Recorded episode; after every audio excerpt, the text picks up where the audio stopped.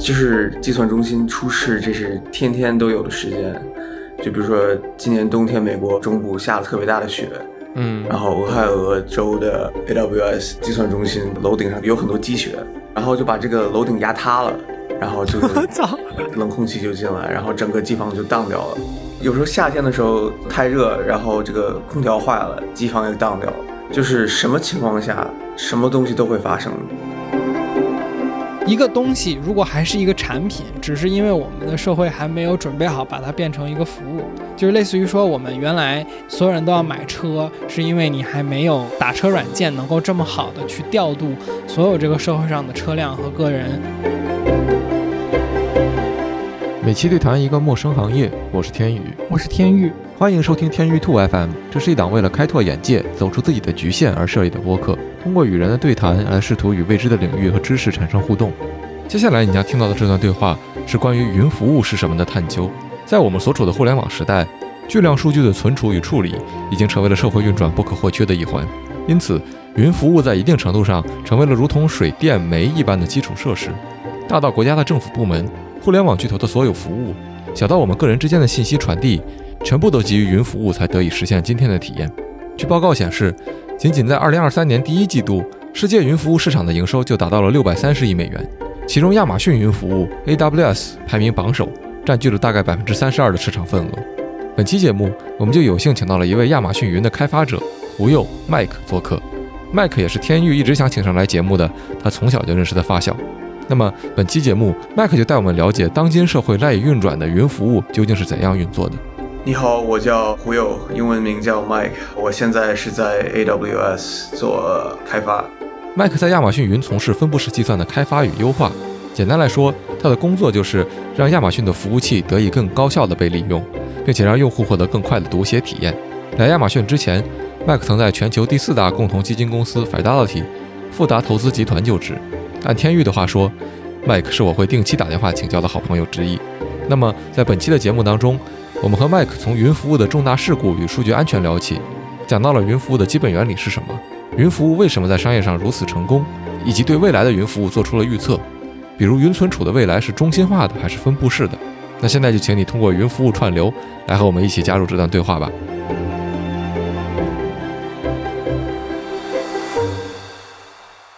昨天我跟麦克打电话的时候，他说这个问题很好来着，就是这个关于云存储的安全性的这个问题。其实我觉得，作为就是可能外行听到什么云存储的时候，可能会有一个比较常见的疑问或者说担忧吧，就是说这个行有没有出过什么大的事故？就比如说有没有哪个数据中心然后它着火了，然后整个就 GG 了，就是有没有类似于这种大量数据丢失的历史事件什么的，还挺好奇的。对啊，对对对，不好意思，这个语言有点匮乏。没有没有，好问题好问题。我感觉大家一一听到就是把自己的数据要存在这些外包给别人，然后万一出事了怎么办？这大家都是第一点都想到这方面想。就是服务中心、计算中心出事，这是天天都有的时间。就比如说今年冬天，美国美国这个中部下了特别大的雪。嗯，然后俄亥俄亥俄州的 AWS 的计算中心，这个楼顶上积了很多，有很多积雪啊，然后就把这个楼顶压塌了，然后就 冷冷空气就进来，然后整个机房就荡掉了。嗯，然后有时候夏天的时候太热，然后这个空调坏了，机房也荡掉了。就是什么情况下，什么东西都会发生。嗯，任何极端情况下，很容易把这些机房挂掉的。但是问题说，这些都是在他当时所有的这些云计算的服务厂商计算在他们的容错率范围之内的，所以当他们设计自己的这些服务的时候，他们都会把这些因素考虑在里面。嗯嗯。然后他保证的，你就是说，即便你这些服务器中心一整个计算中心当掉了，你也可以保证这个服务在其他的中心也有机器在运行，然后其他中心只要它没有同时挂掉，也可以保证这个服务的正常运行。所以就是说，这个现在各家存储中心它的提供的一个 service，或者说它的设计，就是说我的数据中心多个是联系在同一套系统里面，不是说每一个会负责某一部分的数据，然后比如说这个数据中心挂掉了，这个部分的数据就不能被调用了。那它带来的影响是什么？因为你你整个一个数据中心它挂掉了之后，总会带来某种程度的影响，对吧？嗯，是好问题，好问题。我觉得现在讲这个回答这个问题之前，还介绍一个概念叫服务级别协议 （SLA），然后 Service Level Agreement，英文就是说，就用户和提供服务的这个厂商之间，他们有一个协议吧。比如说，在百分之多少的情况下，我们这个服务不会挂掉。比如说，AWS 它比较有名的一个对象存储服务 S 三。它就是十一个九的 durability，就是百分之九点九九九九十一个九的情况下，你的数据不会丢失。你说的十一个九是百分之九十九点九九九九九九小数点后十一位吗？对，小数点后十一位，sorry，十一位，小数点后十一位。因为你刚才说百分之九点九九九九九九九，哦，这有点低。回到大白刚才问的那个问题上。有的服务有这么高的 durability，有的服务的 durability 就会低一点。有的服务它是部署在，比如说三个数据中心的；有的服务它只是部署在一个数据中心的。那部署在一个这个数据中心的服务呢，这个 SLA 在某些方面就会低一点。嗯，那如果你这个服务正好是挂在这个数据中心，那也没办法，你只能稍等一下，让让看看能不能人进去恢复，然后过几个小时你再把你的数据。拿出来，就是我觉得这里边听到的一个东西是说，实际上首先就是说，数据中心事故绝大部分的时候，它只是可能一段时间这个东西因为某种因素而暂停运作了，然后真正的就是说这个数据中心被毁掉的情况并不多，然后它的冗余更多像是说，如果一个数据中心它暂停运营了 for some reason，然后这个时候它还能够正常的被。使用，或者也许应该说，数据中心被毁，不是数据被毁啊！对对对对对是那个意思吗？就是比如说像你说的，如果它一个因为比如说 雪把楼顶压塌了，我觉得这还挺神奇的，然后导致那个数据中心暂时不能够使用了，但实际上它的比如说那个存储的硬盘没有坏，所以最终还是人可以进去把这些东西给激活，然后使用。对，是的，基本上数据中心当掉的话都是。暂时的问题，有的时候可能 physical 的这机机器坏了，但是这些机器的本身，他们也有一些镜像，也有一些 backup。比如说另外一个服务叫 EBS，是 AWS 另外一个存储的服务，然后他们的这个的 SLA 会稍微低一点，他们的 backup 就可能是直接一个镜像，然后即便是这种情况，他们也从来没有丢失过数据。嗯，所以就是历史上还没有过一个。服务中心，比如说因为一个什么地震、海啸或者一个导弹砸上去，直接寄了，就是没有过这种事件，是吗？对，它数据中心本身里面也会有很多的冗余，这个数据中心也是很大的。如果问题出现的话，可能是影响这数据中心的一小部分。这个数据中心的选址，它是有一定的要求的，对吗？就是说，因为你要考虑到它，它可能会有海啸啊、地震啊这些问题，是不是在建的时候，其实就会考虑到这些问题？是的，是的，肯定是的。就是对于 AWS 来说，它是有大区和小区概念。比如说，拿中国的区来说，它有一个有一个区叫 CN North One，中国北一区。北一区对中国北一区，然后它中国北一区就是大区的概念，大区里面它还有很多小区，就北京一区、北京二区、北京三区，这一二三都 correspond to 一个啊很大的数据中心，分布在北京市的不同的小旮旯。哦，所以一个数据中心的概念，实际上 physically 它可以是在一个城市的很多地方。是的，是的，大区和小区的概念是这样的。一个大区是由很多小区组成的。我我想到另外一个事儿，就说回咱们刚才讲的这个，之前大家都会在本地组建自己的机房和数据中心的这样的一个概念，就是大家也都知道的一个事儿，是很多国家现在都有法律政策规定说，呃，我的一些什么用户个人隐私数据必须储存在本国境内的一个机房或者数据中心里面，然后。那像这样的情况，他怎么样去和？就比如说，我我举另外一个例子，日本，日本是一个无论从哪个地方其实都挺多的地震，然后甚至还有多海啸的这么一个国家，他去怎么样去应对这种问题，有一些想法吗？呃，我听到是有两个问题，第一个是就是在日本，比如说这种地震、海啸、自然灾害比较多的国家里，他们选址有没有更多的考虑？嗯，第一个问题是这个，第二个问题是东西必须要存在本地的话，云服务厂商他们怎么保证这些东西符合当地的法律法规？嗯，在于我看来，它这两个 constraint 应该不是不是特别大的 constraint。日本即便自然灾害这么多，我记得 AWS 还是有两到三个数据，就是大区的。然后对于合规性的这个要求，就是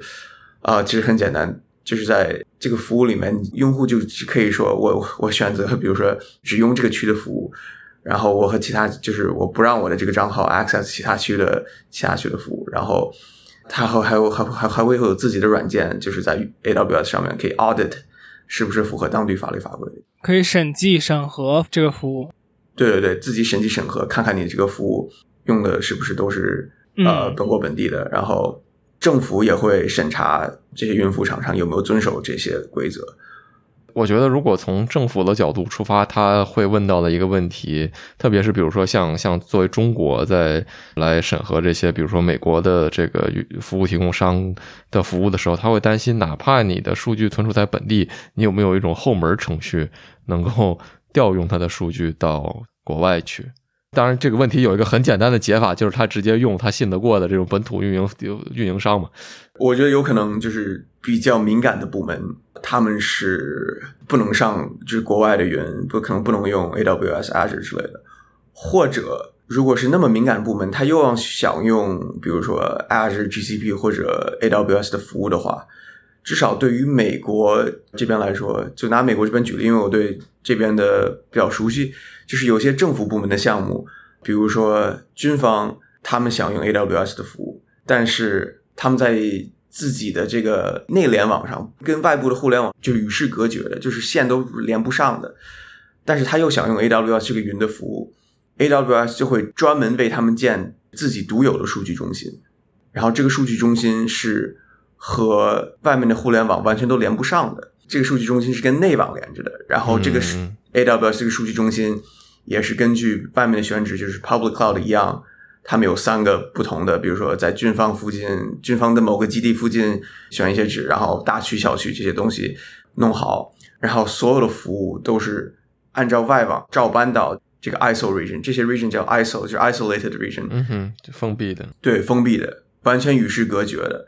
然后这些东西，它物理上就是给你不可能把数据传出去这样，嗯，但这些是比较硬核的，你可能必须得是大客户才能给你这样搞。但是这样的话，就你完全没有任何 concern，因为是外部都完全连不上。嗯，呃，我突然想到一个小问题是，比如说像 AWS 这样的公司，它一个服务器能存储多少数据呢？是一个什么量级呢？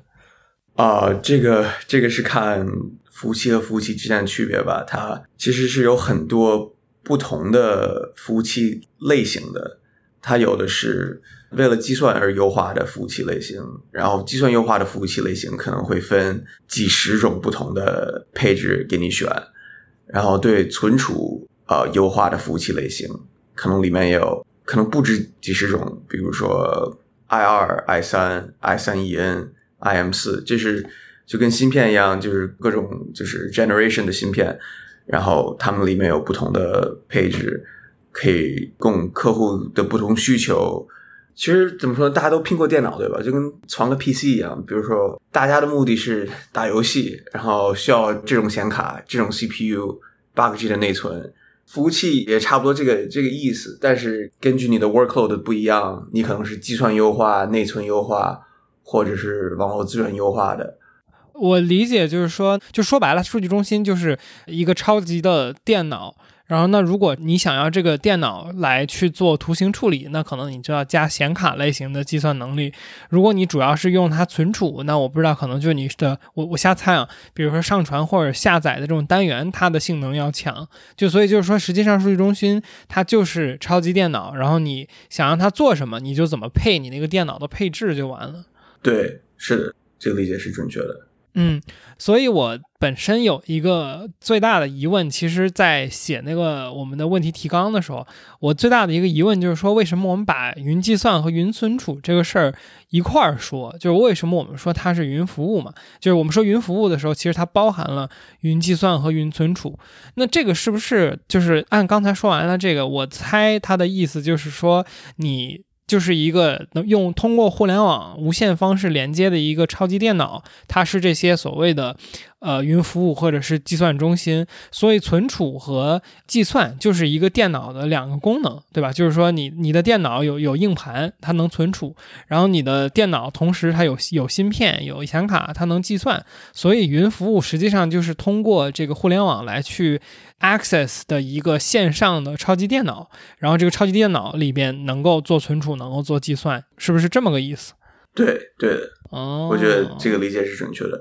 就是计算和存储的，它两者的关系就跟你在本地一样。比如说，你要剪辑 Photoshop，你要剪辑这个视频，咱们录的这期播客，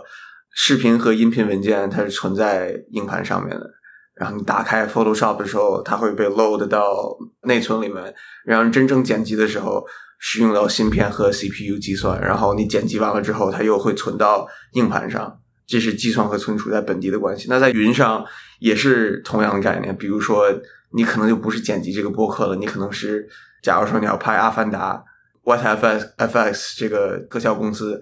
它可能 render 一个 frame，它要可能很多的很多的线程小时，然后这个对于他自己来说，自己买这些机器自己投入不是太划算，因为他可能他拍一个电影十年，但他可能不需要十年，这整个机房都在工作，把他这个电影也给渲染出来。所以说，他就会组 AWS 的机器，然后在这上面造一个配套的一个 Studio 系统，然后用这个系统来渲染自己的这些最新的特效。嗯嗯，明白。这个我觉得是很容易想象的，就是。套我们刚才那个逻辑，就是说你自己花钱买电脑 versus 你用线上别人的一个比你这个强很多的电脑嘛？那你你肯定，如果你这个就是业务的弹性要求比较高，就可能你今天需要计算，然后可能接下来的几个月你的计算的需求就会有变化，比如说它变少或者变多，那你自己去买一个超级电脑，它的经济的投入就很难去被证明它的价值嘛？就它肯定有非常多的冗余或者是不够，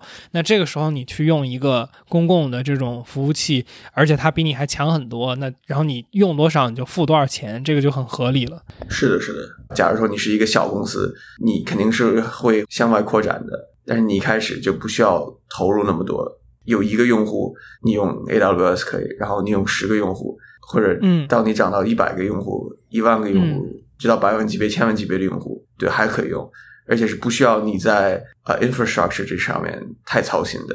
只不过你可能花的钱会更多，但是。对于你来说，你你只要管理好你自己的这个 business 就可以。对，然后我们说了云云服务，呃，我总结一下刚才我们说的这个，它的基础实际上就是云计算和云存储。然后在这个之上，这些服务实际上是类似于说，你现在有一个超级计算机，然后你想在这个电脑上运营什么样的，比如说什么样的系统，什么样的软件。或者是什么样的服务，实际上是你这些服务商它可以在上面去叠加的这种东西，但是它是基于刚才说的这个最基础的云存储和云计算这样的一个类似于超级线上电脑为基础，然后才能开发这之上的软件和服务，然后来提供给不同需求的客户来去使用。对对。我有一个具体的问题，就是我们刚才说这些，比如说你是一个小公司，你举了一个例子，说当你有十个用户的时候，你可以用 AWS；你有一百个用户的时候，你可以用 AWS；你有一千一万个用户的时候，你可以用 AWS。那这个时候问题就来到了，如果我是 Facebook，那我是不是就得自建云？呃，就比如说，我们就先问嘛，比如说 Meta 这样的公司，它也是用别人的云服务吗？还是它到这个体量的时候，它肯定就得自建了？有点类似于说，你的整个的服务，如果是有某一个基石性的东西永远在别人手里的话，就是我觉得公司涨到一定程度，它会很慌嘛。就比如说，如果我是 Twitter，然后我在用别人的云服务，然后有一天云服务因为什么原因全部整个全线涨价了，我可能整个 business model 的这个这不是我们俗称的卡脖子吗？啊，对对对对对对对对，到哪一个点我我可能就不会去选择云服务了。你有这概念吗？呃，是我感觉市场现在的感觉就是，即便是你到一个体量级的话，你还是上云，因为上云给你带来的优势就不光光是在刚才咱们说的这些限制的这些方面，因为云计算的这个市场竞争是很激烈的，其实涨价是非常难的一件事情。就是所有的云厂商现在干的事情，基本上都是在压价，反而在想我们怎么能把这个服务变得更便宜来提供给用户。怎么能帮助用户就是更 optimize 用他们的已经买了这些 resource 来省钱，然后达到同样的效果？嗯嗯，因为现在这种竞争的关系，我个人认为是它 competition 加起来会把云的价格一直保持在一个合理的范围之内。所以说，很多这些大公司目前来讲不会担心被价格卡脖子或者价格直接全线往上抬的这个。嗯，明白你意思。这个这个对。但是如果很多大的公司，他们都有一个叫 multi cloud 这个概念，就是说我一部分的服务是部署在 AWS 上面，我一部部分的服务是部署在 Azure 上面。它比如说同样的后台，用户看的是同样的，但是比如说这些 work 会在 AWS 上处理，另外一些 work 会在 Azure 上面处理。这样的话，它能保证自己，比如说 AWS 整个都当掉的话，它还是可以保证用户继续介绍到这个服务。Multi cloud 也是一个一个趋势吧，但是这里面就会变得很复杂，因为云和云之间厂商的兼容性有时候不是很好，有点像那个，我不知道你们有没有注意过，或者说当年有没有听说过，说比如说买零食或者饮料，它背后这些大的公司都有很多的这种生产厂，然后不同的生产厂它的做出来的东西味道上稍微有那么点区别。然后你可能会去挑是哪个厂商生产的具体的这款饮料。换过来就是说，作为一个厂商的角度，我刚才说是消费者的角度嘛。作为厂商的角度，他可能就是说，他需要把自己的供应链铺在不同的工厂来完成自己的这样的一个铺货。其实。其实本质上是把鸡蛋放在不同篮子里嘛，就是你你是一个风险 distribution 的一个方式，你一家寄了，然后你随时有一个，就你有其他的供应商可以顶上，因为你同时在跟多个的这种云服务商合作。对，那我那另一个可能就是现在云服务的这个市场，你说还在竞争嘛？然后大大小小的都有很多这种提供商，就所以这个市场现在是什么阶段？现在这个阶段还是大家在诸侯混战的这个状态吗？还是说实际上你觉得云服务长期也会是这么一个大大小小多个供应商都存在的情况？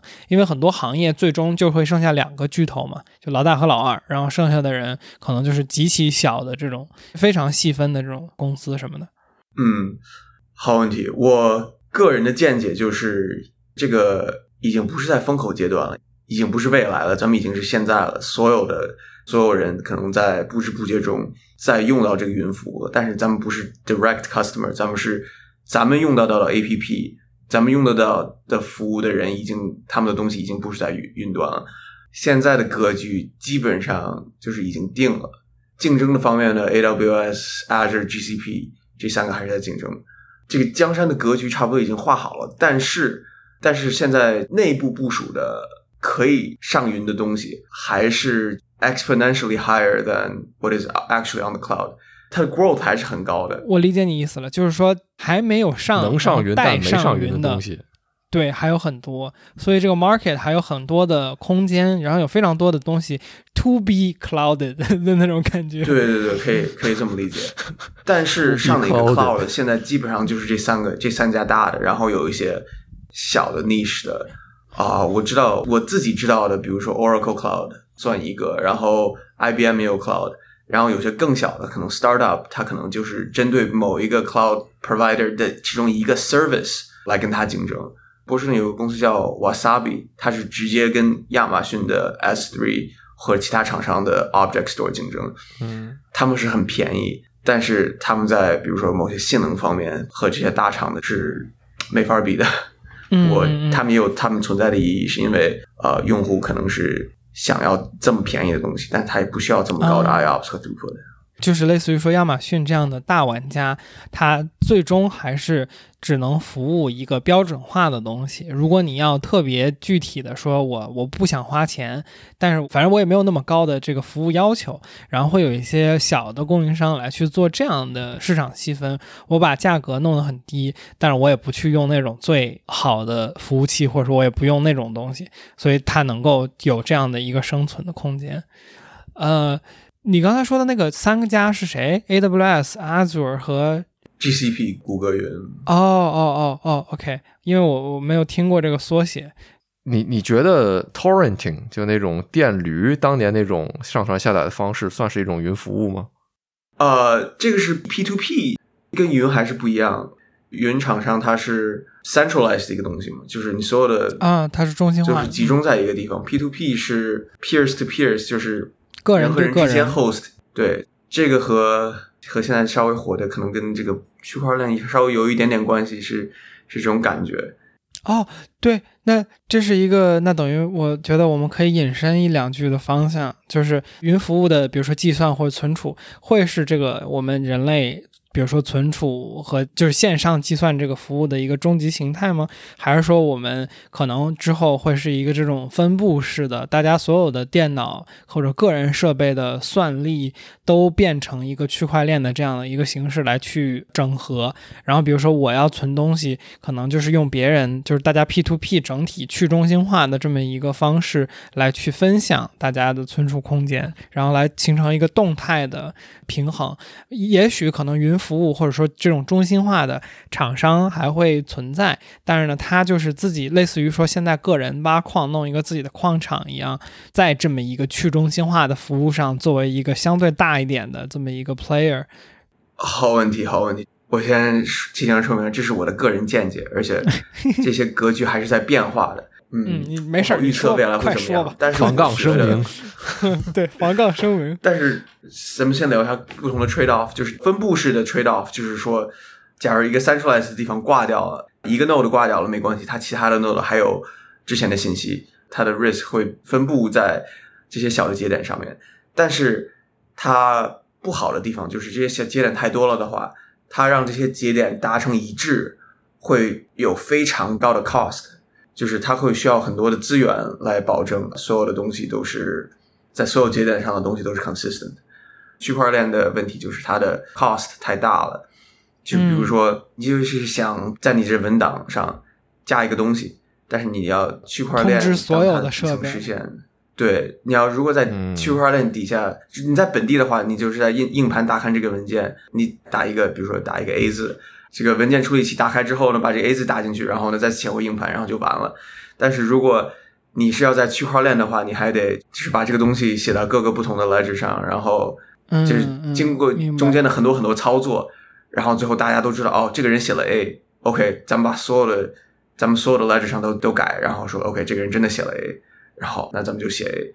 这个过程是需要时间和资源的。但是问题是，对于比如说我要简洁文档来说，我不在乎这个东西可靠性是不是那么高，我就想写个 A。所以说，对于这种 use case 来说的话，它可能是不会利用去中心化的这样的形式去来对对去中心化这样的。所以说，个人见解来说，就是现在大家比较在乎的还是 performance 啊，还是性能和体验。嗯，性能和体验对于一个普通的消费者来说，终极形态有可能是这样的。就比如说重要的东西。不可改变的东西存在在这个区块链上面，特别小很重要的东西会在 blockchain 上面，但是百分之九十九。真正的大规模的海量的集中信息，还是要存在这种相对就是中心化的大数据中心上，它的效率是最高的。但是如果你比如说有一些个人的，比如说我们的资产信息，其实它的数据量并没有很大，但是呢，它要求的是绝对的一个安全性，不会被一个中心化的这个机构去篡改。那这类的信息可能会可以被放在这种区块链这样的设备上，它可能在。效率和计算上面有一点冗余，但是它有绝对的、相对绝对的这种安全性，因为它是所有设备要有共识的情况下，一个东西才能被更改。对对对，这是总结的非常好，这是我想我想说的终极形态，总结的非常好。我我说一个事儿，就是我我刚才其实我们聊这种，就是说它未来的这个形态，我知道，然后我特想聊的一个东西是说，我觉得我们未来的计算真的要在自己的终端设备上去进行吗？就比如说我们的个人电脑也好，个人手机也好，包括现在我们可能看到的下一个趋势是这个 VR 的眼镜，对吧？那我们很大的这个程度上说，这个设备很多的现在的形态，它是由于你这个设备同时要满足计算，然后要满足显示。然后可能要满足存储，就它要满足很多东西，所以这个设备是这个形态。比如说我们呃，因为我们要去计算，所以我们有个芯片。然后因为我们芯片它会发热，所以我们装了风扇。然后因为它发热，然后需要要耗电，所以我们装了更大的电池。然后整个设备就变得更加的体量也变得更大。但是如果我们的设备它只是一个，比如说接收和发送信息的这么一个终端，然后它承担这么一个显示的功能，其他所有的计算。比如说，我们都放在云端去做。那如果这个延迟或者说体验做到一定程度时的时的时候，是不是我们的个人终端设备它就不需要是现在这个样子？它就只需要是一个一个显示器，或者是一个带了一丢丢的这个收发能力的显示器，然后所有其他的东西都在云端。因为云端像你说的，它的这个弹性是最大的。比如说我这个个人用户，我是一个比如说剪辑师，我是一个视频制作者，我需要更大的算力。那我的这个终端设备上面，我就去申申请，或者说我去购买这个更要求算力更高的这种 package，就像我们现在买手机流量一样。那我如果我是一个个人的用户，我每天就只是写一写文档，然后做这种办公型的东西，那我就只需要去买这种最基础的这种这个这个服务协议，或者说这个套餐，我就能满足我自己的需求。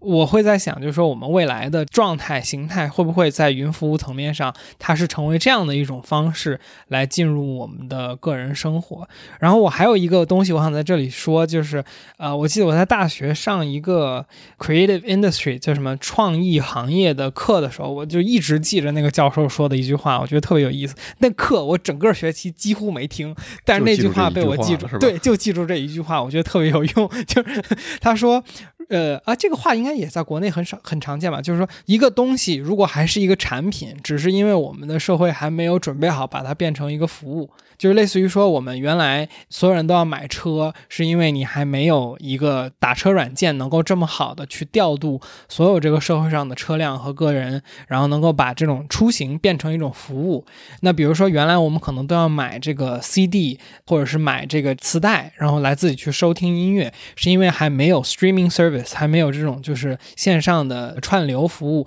使得我们能直接在线去收听这些音乐。那我觉得可能，比如说存储和计算是一样嘛。我们现在要购买个人的终端，就像我们要个人买一辆车一样，去到各种地方。呢我们现在需要一个设备来去完成自己的这种计算需求。那只是因为这个东西还没有，可能云的服务的这个体验和这个终端的，不管是延迟还是什么东西，还没有达到一个点，使得我们还要有这样的一个终端设备，而不是一个服务来去解决我们自己的计算需求。我说了非常多的东西，但是我就是其实对这个东西非常有兴趣，就是说我们未来的设备的发展是不？是会这样和云服务配合，嗯，对，我觉得你说的很对。可能对个人层面上来说，现在云服务和个人的联系还不是很高。但是我觉得，不知道是不是还是因为是早期，它还是针对 business 的比较多。因为对于 business，它可能现在赚的钱是最多的，它把公司弄上云可能是最便宜的。但是到以后，假如说公司都上云了之后，或者上到一定程度，就是这个没有 extra work 可以做的话，他可可能会对于消费者要大开杀戒。如果他对于大消费者大开杀戒的话，他可能会就考虑，就刚才你说的那样，在中间 access 的这个 latency 啊变得足够低的情况下，嗯，延迟啊延迟变得足够低的情况下，你的手机、电脑可能就只是承担一个显示、接收的这个这个功能，然后真正的计算就可以在云端。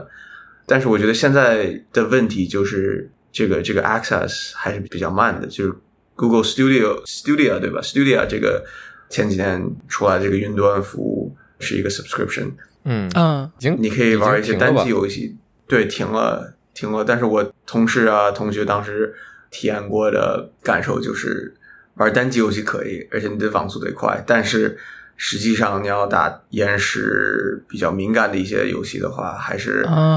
技术还没到那份上。嗯嗯，但是我觉得是有往这方面发展的，但是这个这个服务可能有点太超前了。嗯，我觉得可能最终是能实现的。我刚刚在想这么一个问题，就是说这个是不是在物理层面上有一个壁垒？就是说，比如说你要求的那个延迟，呃，比如叫我我不确定啊，但是是不是信息是以最快是光速传播吧？呃，我们的无线信息，那如果它比如说光速传播的时候还有个几毫秒的延迟是我们接受不了的，那这个物理壁垒我们是无法解决的这么一个问题。对，你说的对，呃，光速。这是它的物理界限。那如果你要比光速还快的话，那只能搞这个量子纠缠了。但这个可能还更远一点。哦，对对对，我们还有这么一个解决方案。我们我们说到就是它的一个瓶颈吧，就是假设你没有说一个 preference，我想要用这类东西，它还有刚才我觉得麦克说的很好的一个例子，就是 Stadia，它那个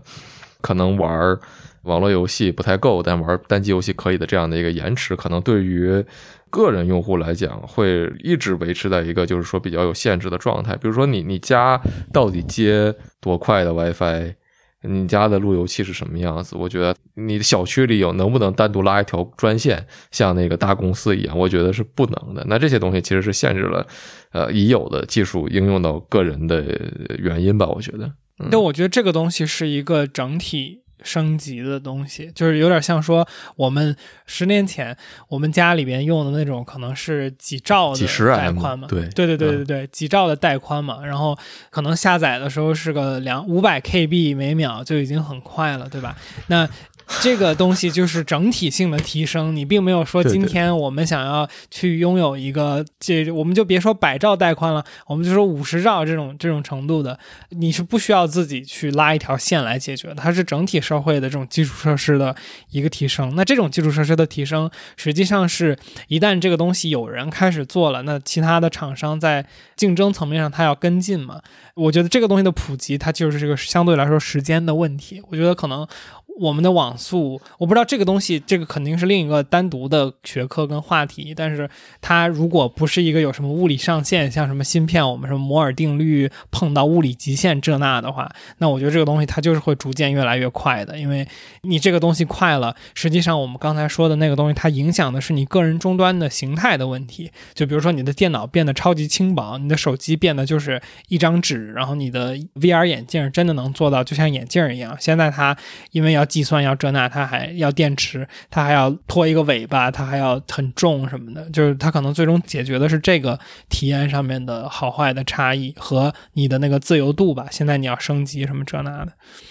就是纯脑洞啊！有没有一种方式能够用无线的方式传输电力呢？啊，有啊，有有啊，现在有啊，现在有有这个东西，就是只不过它它的空间和距离没有那么长。就比如说小米之前就出过一个就是这样的概念产品吧，然后他们做出来了，然后就是一个类似于电力发射器的这么一个东西，然后你在那个房间里边，你的手机是可以被定向充电到的，但是它应该是有角度和方向，而且效率比较低，然后可能能耗的这个中间的功耗的折损是很大的。所以在当下，这个东西是，就是它这个无限的体验比你有限的这个体验并没有好很多的情况下，它可能折损的成本太高了。所以包括这个设备本身，它可能没有办法去非常低价的量产，导致这个东西还没有普及。但是我觉得终极形态来说，这些。都是更好的体验，就是我们忘记充电这件事情，它电力就永远飘在空气里边，像现在的无线网络一样，你只需要去买自己的服务。可能还是这句话，我觉得可能今天我们说到一个挺有意思的，就是我之前听课听到的那个概念，可能电力也一样，就是我们现在还要自己去有一个充电的设施。呃，还需要去想充电这件事情，是因为充电这个东西还没有变成一个订阅的服务。哎，我觉得可能这个东西我们可以在现在优化一下，就是就是 Tesla。充电桩，呃，产品的终局是 subscription，就是产品的终局是订阅服务。因为刚才我们就说服务嘛，我感觉好像 subscription 是一个更有体感的东西。因为就你你你，比如说现在电商甚至都有一种玩法，就是你卖的是一个物理产品，但是你去做 subscription 嘛，就比如说我每个月给你每隔多久给你送多少。对对对对对，行，那我就是我们回到一个主线的，就是话题上。刚刚稍微跑的有点远，就是我觉得我很好奇的东西，肯定就包括这个它商业层面上面挣钱的这个问题。就是云服务，我觉得可能不少人都听过一个说法，就是呃，AWS 好像现在是亚马逊最挣钱的这个业务之一。那我觉得商业模式层面上我还挺不懂的，就是说为什么云服务这个业务它有这么多的利润在里边？呃，我觉得可以就是共享经济这个方面考虑吧，就是比如说同样的东西很多人可以用的，同一台单车不是一个人骑，同一个单车很多人就是在不同的时间利用它，这些不同的人对这些单车的 demand 在一段时间就会超出你当时投资这些。这台单车的钱，嗯，这里面就会有产生出价值吧？对，而且对于这些公司来说，这些用云服务的公司来说，你这个单车，人为软件是随时随地的可以更新换代的，然后机器本身也是会更新换代的，所以说你可以想象你在骑单车的过程当中。你这个车链子换了一个新的链子，然后这个手把换成了这个碳纤维的，轮子变成了一种更先进的。就你在往前骑的过程中，这个自行车的本质也是在变得越来越好的。就是特修斯的云服务啊，可以可以这么说，就是你你开着开着这个。你现在开的是这个本田，然后你开着开着就成了个奔驰了。嗯，这个是产品角度，这个不是就是啊，这个是为什么可能用户会选择云服务的一个理由，在商业层面上。然后我觉得可能更 更有意思的是说，云服务这个东西是不是说它还有一个它在商业层面上面容易挣钱的原因是它这个模式是，比如说我是一个公司，我一旦选择了你这家的云服务。来去做我的，比如说 hosting，然后我很难换。就比如说我，我作为一个大的社交媒体软件，然后我用了一个云服务。如果我这个时候我不是像你说的，我在用 multi cloud 这种形式本来就去做了部署，而是我可能上来就是用了一家选择的服务，就有点像我们现在在做海外的电商，我们选了 Shopify。这个时候如果我想换到另一个这个服务商去，这个是非常难的，因为我所有的插件、所有的这些各种各样的配套的服务、支付。用户信息，然后网站的搭建全部都基于这一个背景的平台。然后呢，它也就是说，就是可能最早我获取这个客户花了不少的精力，但是后面这个客户他就有点类似于跟我的绑定程度很高，所以他又持续的能挣钱。所以我觉得对于亚马逊他们这样的公司来说，这块战场非常重要，是不是也是因为这个？就是说，呃，你一旦成为我的客户，你就一直是我的客户，是粘性粘性很大的，因为。上云这个过程其实是很复杂的，嗯，就是我之前工作的那个公司 Fidelity，他们就是在一个从本地 migrate 到云端这个过程，这个的投入是非常非常大的，就是不可能年年都这么弄的，弄完之后是非常非常非常有粘性的一个行业。哦，我想我有点我有点展太开了，可能就所以上云这个东西的那个呃体感是什么样的呀？是说你体感。就我我我没有概念，就是说什么叫从不上云到上云，是说你要把所有的东西都 upload 一遍，还是类似于说你电脑换一个 operating system，就是换一个操作系统？应该呃这样这样，我可以举个例子，就是基本上有两种模式，就是一个叫 lift and shift，就是比如说本地的你的这个架构是这样的，云端你也可以找到相同的架构，你就是把云端的东西租好之后呢。你把本地的东西完全就是在云端重现出来，然后这个服务就在云上了，然后你就可以把自己的服务器退役、机房关掉就 OK 了。嗯，但是有些时候这些当时在本地设计的这些这些服务感觉有点老，架构过时了，你就会看这个云端有什么产品，根据云端和现在现有的技术重新设计一套架构出来，重新设设计一套系统。然后在云端用这个新的系统，把以前的这个服务在云端重新建立一整个完全不一样的后端，然后来满足新的这个同样的需求。我最后问问一个小问题，比较开放性，就是说云服务行业，因为你自己是从业者嘛，就有没有什么所谓的房间里的大象，就是就是我觉得可能很多就是这种在增长过程中的行业都有这种东西，大家都知道这有一个大问题，但是还没有人去真正直面去解决和面对它。云服务有没有什么，比如说行业内里面大家都很担心的事情，或者都觉得是一个风险的点？对，我觉得好问题。我个人感觉就是从云服务的 customer 到他的这个开发云服务这个换的过程当中，我感觉很多企业上云的感觉是它可以更便宜，比自己 provision 这些嗯本地的机器机房维护它会变得更便宜。但其实其实云服务的价格还是很贵的。哦，就是对于企业想省钱来说，其实它没有变得更省钱，反而有时候对它这个服务的特性啊不熟悉的时候，可能还会比以前花的钱还会更多。所以说，这是为什么就是云很多云的厂商都是在想办法帮他们继续省钱，因为这也是我觉得现在大家越来越意识到的一些 concern，就是大家越来越意识到上云之后这个东西是租的。如果 on demand 的话，就得一直交钱。嗯，那如果我不能控制好这个成本的话，我为什么还要上它？